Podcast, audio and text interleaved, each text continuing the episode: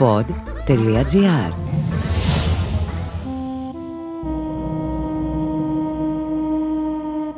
Ομήρου Οδύσσια Ραψοδία Ωμέγα.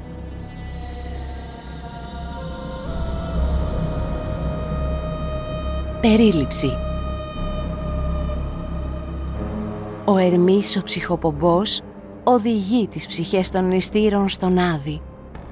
Συναντούν τις ψυχές του Αχιλέα, του Αγαμέμνονα, του Πατρόκλου, του Έαντα και άλλων. Ο Αχιλέας συνομιλεί με τον Αγαμέμνονα. Οι μνηστήρες συνομιλούν με τον Αγαμέμνονα για όσα έγιναν στο ανάκτορο του Οδυσσέα και πώς εκείνος, ο Πολυμήχανος, τους εγκλώβησε σε θανάσιμο δίχτυ. Ο Αγαμέμνον συγκρίνει την πιστή Πινελόπη με την άπιστη Κλητεμνίστρα.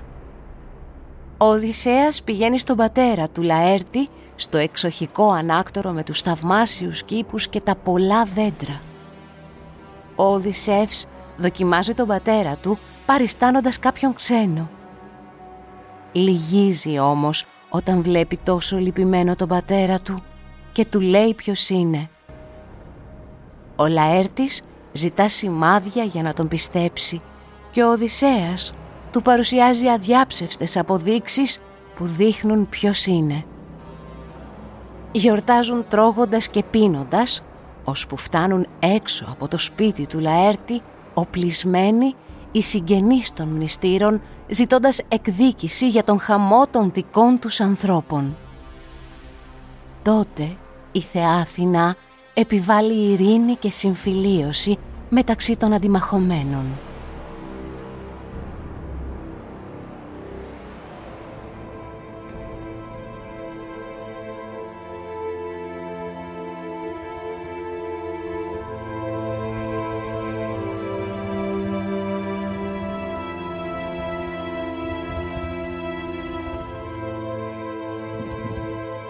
Ο εναγώνιος Ερμής με τα φτερά στα πόδια κάλεσε όλες τις ψυχές κοντά του των νηστήρων. Στα χέρια ο Κιλίνιος χρυσό ραβδί κρατούσε ραβδί που είναι μαγικό και τους θνητούς κοιμίζει η ανθελήση τους ξυπνά από τον βαθύ του ύπνο. Ακολουθούσαν οι ψυχές των φτερωτό Θεό τους τον ψυχολάτη τον Ερμή να πάνε στον κάτω κόσμο τριγμούς και τσιριχτές φωνές, στριγλιές, πολλές τσιρίδες άφηναν όλες οι ψυχές καθώς ακολουθούσαν τον φτεροπόδαρο ερμή. Με νυχτερίδες έμοιαζαν που σε σπηλιά πετάνε, με τις οξύες τους κραυγές, τις φοβερές τριγλιές τους.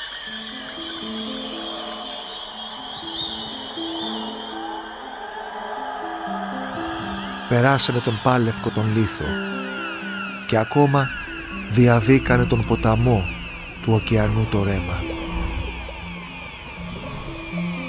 Του ήλιου τις πύλες διάβηκαν και την ονειροχώρα και έτσι καταφθάσανε στον κάμπο που ανθίζουν οι νεκρικοί ασφόδελοι. Εδώ συχνάζουν οι ψυχές στο σκοτεινό λιβάδι, εδώ στο ψυχολίβαδο στο ασφοδελό λιβάδι βρίσκονται όλες οι ψυχές είδωλα των θανότων. Βρήκανε και ανταμώσανε του θεϊκού Αχιλέα και του Πατρόκλου την ψυχή μαζί και του Αντιλόχου και του άψεγου του Έαντα. Του Αγαμέμνονα η ψυχή του Ατρίδη ήλθε κοντά τους περίλυπη και γύρω της μαζεύτηκαν και οι άλλες όσες μαζί του πέθαναν στου Άργου στο παλάτι. Μίλησε τότε η ψυχή του ήρωα Αχιλέα και είπε στον Αγαμέμνονα τον αδικοχαμένο «Μέγιστε ατρίδι δυνατέ και πικροσκοτωμένε, εσύ με μαύρο φωνικό να πας ήταν γραφτό σου». Τότε του Αγαμέμνονα το είδωλο του είπε «Γε του πηλαία ανήκειτε Θεόμορφε Αχιλέα, σαν τη ζωή σου έχασες στην τρία του Πριάμου, έφτασε η μητέρα σου μαζί με νύμφες θείες, πανέμορφες θαλασσινές και έσυραν μέγα θρήνο που όλοι κατατρώμαξαν από τη βοή που βγάζαν μέσα και έξω από τα νερά. Γύρω σου οι κόρες στάθηκαν του γέρου της θαλάσσης. Ρούχα σου βάλαν άλιωτα, σπαραχτικά θρυνούσαν. Μαζί και οι μουσες και οι εννιά αβαριομυρολογούσαν με τις φωνές τους τις γλυκές κι όλοι εσένα κλαίγαν. Μέρες και νύχτες δεκαεφτά, χωρίς να πάψει ο θρήνος, σε κλαίγανε οι αθάνατοι με τους θνητούς ανθρώπους. Στις 18 ανάψαμε φωτιά πολύ μεγάλη και το νεκρό σου το κορμί δώσαμε στην πυρά της. Αλλά εσύ κι αν πέθανες, το όνομά σου στέκει λαμπάδα φωτεινή, λαμπρή σ' όλον τον κόσμο, θα είναι πάντα η δόξα σου αιώνια και η μνήμη σου δεν θα σβηστεί ποτέ, όλοι θα σε θυμούνται. Εγώ όμως, για τον πόλεμο που νίκησα τους Τρόες, έπαθλο πήρα θάνατο που μου γράψε ο Δίας να σκοτωθώ από τον Αίγιστο και από την Κλητεμνίστρα. Εκεί που τέτοια λέγανε μιλώντας μεταξύ τους, έφτασε ο φτεροπόδαρος Ερμής ο ψυχολάτης, που οδηγούσε τις ψυχές των άνομων νηστήρων που τις ζωές τους έκοψε ο Μέγας Οδυσσέας.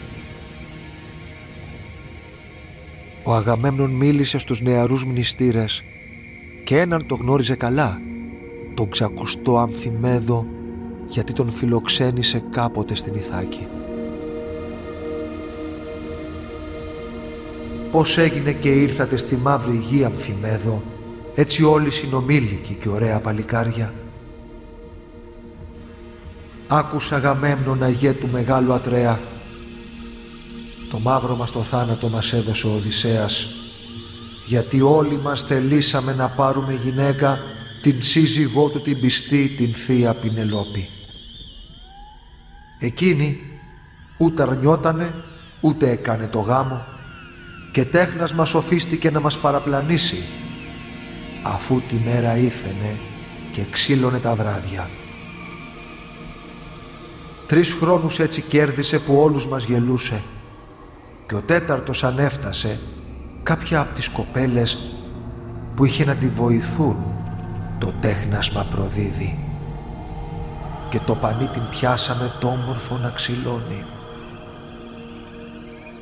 Στο μεταξύ ο Εύμεος έφερε στο παλάτι τον Οδυσσέα, τον Τρανό, που ήλθε στην Ιθάκη 20 χρόνια έπειτα που έφυγε στην Τρία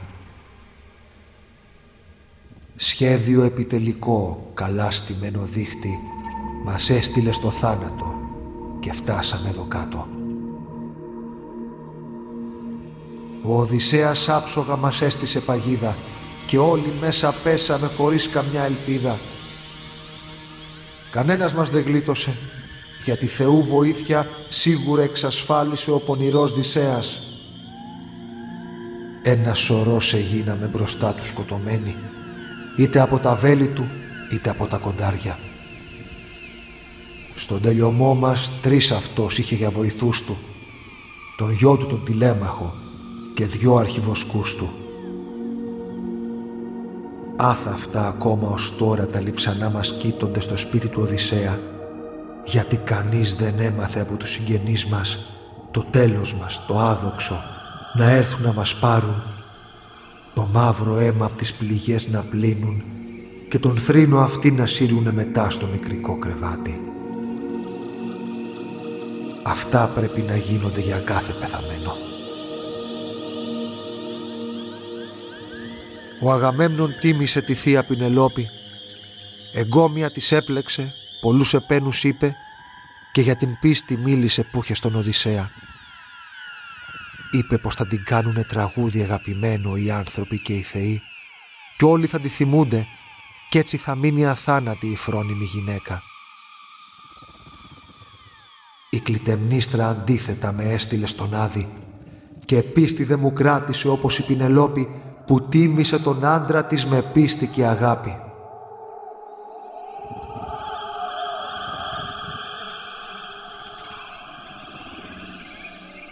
Αυτά στον Άδη λέγανε την ώρα που ο Οδυσσέας στο σπίτι του πατέρα του πήγαινε, του Λαέρτη. Γύρω από το σπίτι του, ο σεβαστός Λαέρτης είχε πολλά παράσπιτα που ζούσαν οι υπηρέτες. Εκείνο τον υπηρετεί μια καλή γυναίκα που στην Ιθάκη έφτασε από την Σικελία. Ο Οδυσσεύς παράγγειλε ένα καλό θρεφτάρι να σφάξουν και να ψήσουν για γιορτινό τραπέζι. Μέχρι να ετοιμάσετε το γιορτινό τραπέζι θέλω να δω τον κύρι μου, τον θεϊκό Λαέρτη. Να μάθω αν μπορεί αυτός να με γνωρίσει αμέσως. Είκοσι χρόνια πέρασαν που έφυγα στην Τρία. Έτσι είπε και έδωσε μετά στους δούλους τα αρματά του και πήγε τον πατέρα του να βρει να αγκαλιάσει. Και βρήκε τον πατέρα του μονάχο να σκαλίζει γύρω από μικρό δεντρί. Φορούσε ρούχα φτωχικά, δερμάτινο καπέλο, φαινότανε περίλυπος και στεναχωρημένος. Ο Οδυσσέας στάθηκε σε μια χλαδιά από κάτω και έβαλε τα κλάματα που ο καλός πατέρας φαινόταν ένας φτωχός χαροκαμένος γέρος. Τότε πλησίασε τον τρυφερό του κύρι, το λόγο του απίφθινε και έτσι αυτός του είπε «Γέρο μου βλέπω το δεντρί, ξέρεις να το φροντίζεις και βλέπω μες στον κήπο σου όλα να είναι ωραία και οι σικές και οι αχλαδιές, ελιές και κρεβατίνες όμως για πες μου γέροντα και μην το κακοπάρεις. Γιατί φοράς παλιόρουχα και είσαι λερωμένος; Δεν νοιάζεται το αφέντη σου για σένα που φροντίζεις τόσο καλά τα δέντρα του και όλα τα φυτά του. Και ο Λαέρτης μίλησε και ρώτησε τον ξένο γιατί δεν αναγνώρισε τον ίδιο του τον γιο του. Ποιος είσαι, από πού κρατάς, ποιοι είναι οι γονείς σου; Εγώ είμαι ο Επίρητος από Μεγάλο Τζάκι. Γιος είμαι εγώ του Αφίδαντα, του Πολυπιμονίδη, του Άνακτο του Αλίβαντα. Τυχαία βρέθηκα εδώ από την Σικανία με το γοργό καράβι μας δέσαμε στην Ιθάκη. Πριν πέντε χρόνια πέρασε από τη δική μου χώρα ο Οδυσσέας ο Τρανός, ο πορθητής της Τρίας.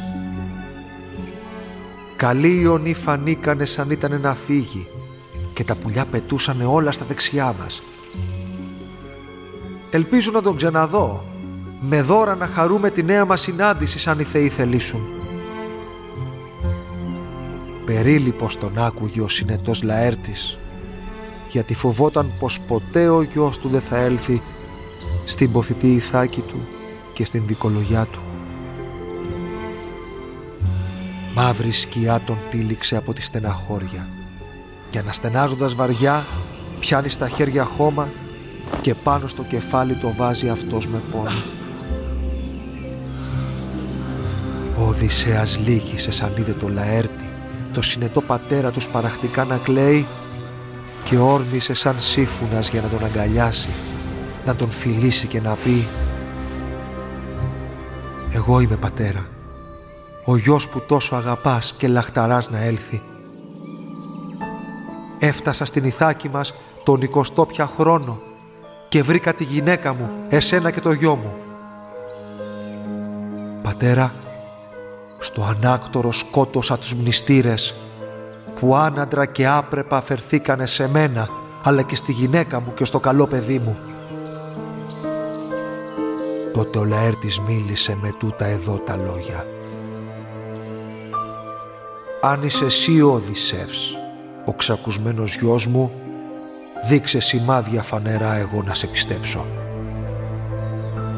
Πατέρα, κοίτα την ουλή που μου έκανε ο κάπρος, όταν εσύ στον Παρνασό και η καλή μητέρα με στείλατε μικρό παιδί και πήγα στον παππού μου, το βασιλιά Αυτόλικο, τον κύρι της μητέρας, να φέρω τα χαρίσματα, τα πλούσια τα δώρα που με αγάπη έταξε σαν ήλθε στην Ιθάκη. Ακόμα κάτι θα σου πω που θα σε κάνει αμέσως να το πιστέψεις πως εγώ είμαι ο Οδυσσέας. Εδώ, σε αυτό το όμορφο και καρπερό περβόλι, Μου χάρισες δέντρα πολλά που όλα τα θυμάμαι κι ας ήμουνα τότε παιδί. Δέκα μιλιές μου έδωσες, σικές σαράντα ακόμα και δεκατρείς οι αχλαδιές, πενήντα κρεβατίνες με όλα τα είδη σταφυλιών που βρίσκονται στον κόσμο. Όλα αυτά σαν άκουσε, τα λάθευτα σημάδια. Το γιο του αναγνώρισε, λιγώθηκε η καρδιά του και έπεσε στην αγκαλιά του θεϊκού Οδυσσέα.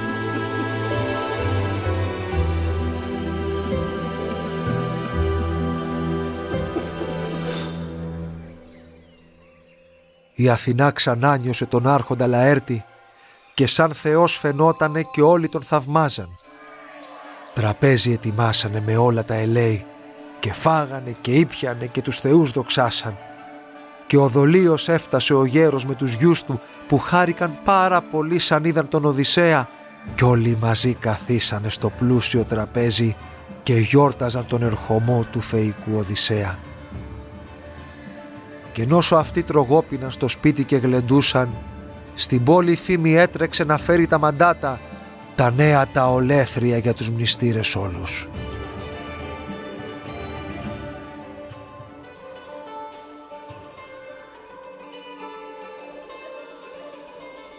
Με θρήνους και με κλάματα οι συγγενείς πηγαίνουν έξω από το ανάκτορο να πάρουν τους νεκρούς τους, να πάνε να τους θάψουν όπως ορίζει η τάξη.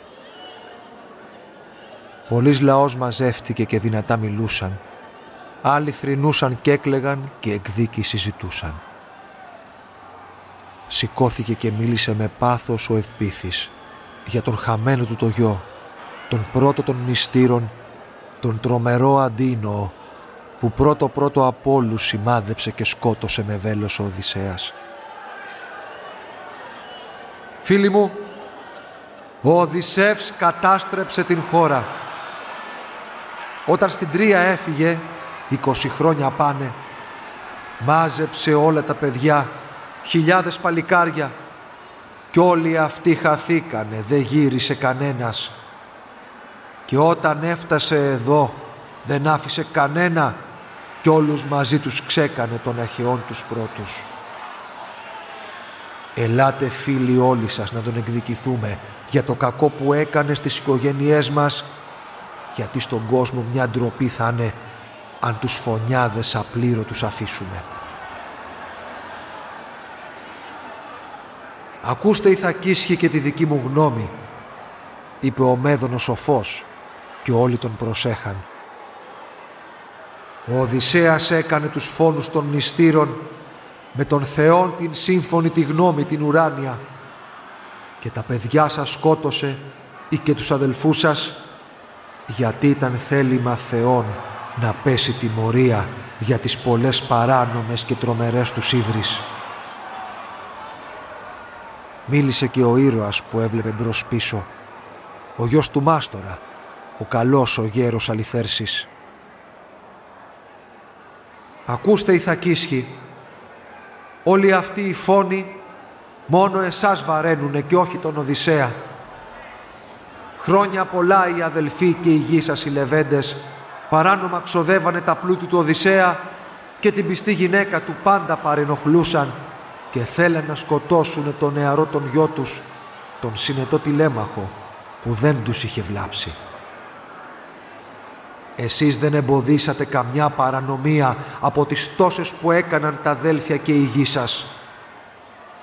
Αφήστε την εκδίκηση γιατί θα βρείτε χάρο Κανείς Θεός δεν συμφωνεί με τέτοιες κακουργίες. Αλλά λαγμοί, κραυγές πολλές μαζί και θρηνοδίες ακούστηκαν από αυτούς τους αγανακτισμένους, όμως περίπου οι μισοί και λίγο παραπάνω φύγανε για τα σπίτια, ενώ οι άλλοι μείνανε και πόλεμο ζητούσαν. Τρέξανε τότε στη στιγμή και βάζουν τα αρματά τους και αρχηγό τους έβαλαν τον τολμηρό ευπήθη που ήθελε να εκδικηθεί το φωνικό του γιού του, του Αντίνου, του Ξακουστού, του πρώτου των νηστήρων. Η Αθηνά με ένταση ζητάει από το Δία να κάνει κάτι πριν σφαγή ξεσπάσει στην Ιθάκη. Ο Δίας της απάντησε να πράξει όπως θέλει αφού αυτή οδήγησε στην μνηστηροφωνία τον Οδυσσέα τον Τρανό, τον πορθητή της Τρίας.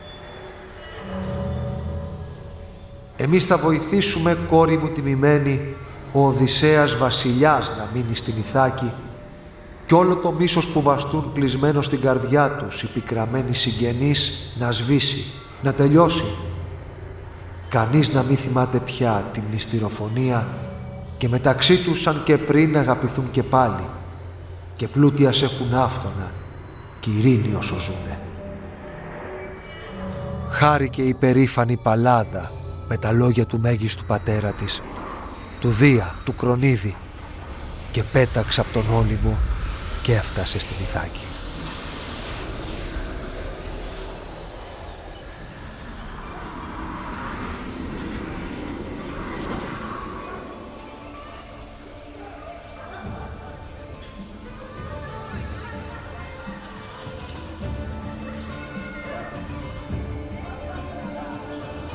Τηλέμαχος και Οδυσσεύς, Λαέρτης και οι άλλοι συνέχιζαν με όρεξη να τρώνε και να πίνουν στο ανάκτορο το θερινό του γέροντα Λαέρτη.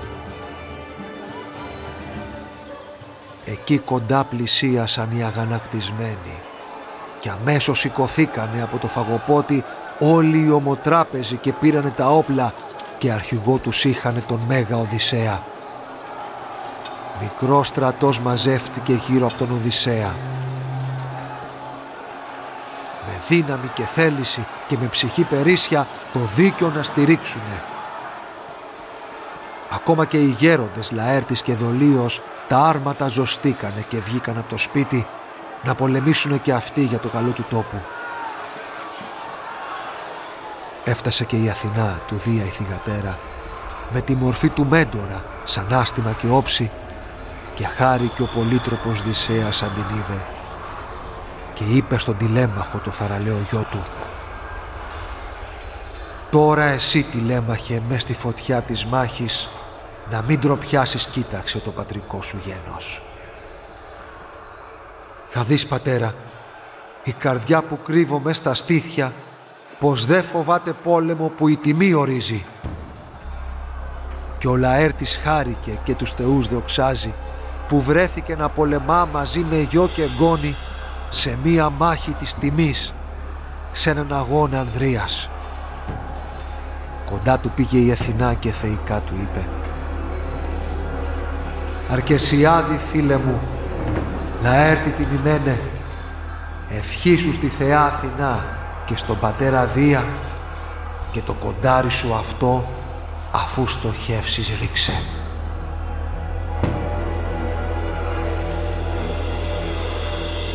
Στην Αθηνά ευχήθηκε ο συνετός Λαέρτης και το κοντάρι πέταξε σαν κεραυνός να ήταν και τον ευπήθη πέτυχε στο κράνος του απάνω.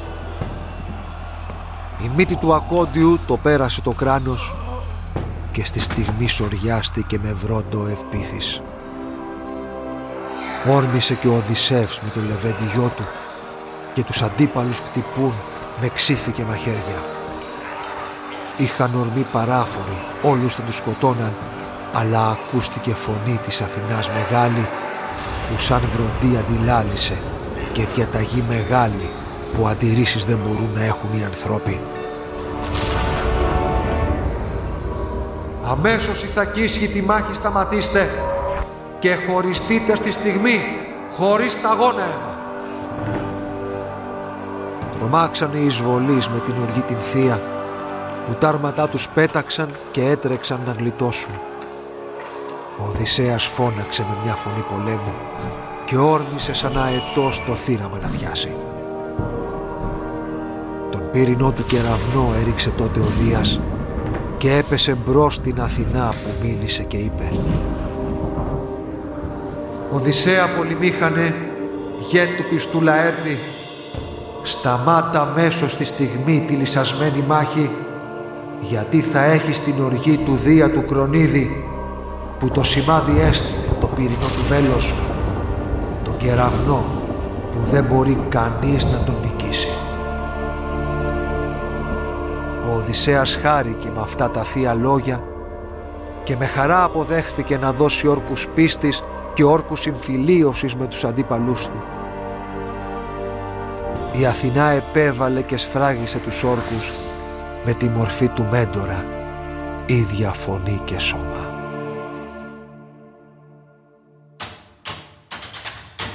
Διασκευή Οδύσσιας Κωστής Καζαμιάκης. Αφήγηση Ρένος Χαραλαμπίδης. Πρωτότυπες μουσικές Χρήστος Σούμκας. Μοντάζ Sound Design Αμαλία Κατοίκου. Επιμέλεια παραγωγής Εκφώνηση περιλήψεων Έλενα Δημητράκη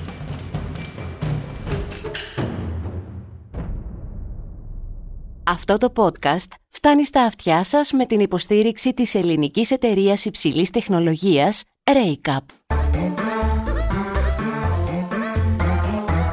Pod.gr. Το καλό να ακούγεται.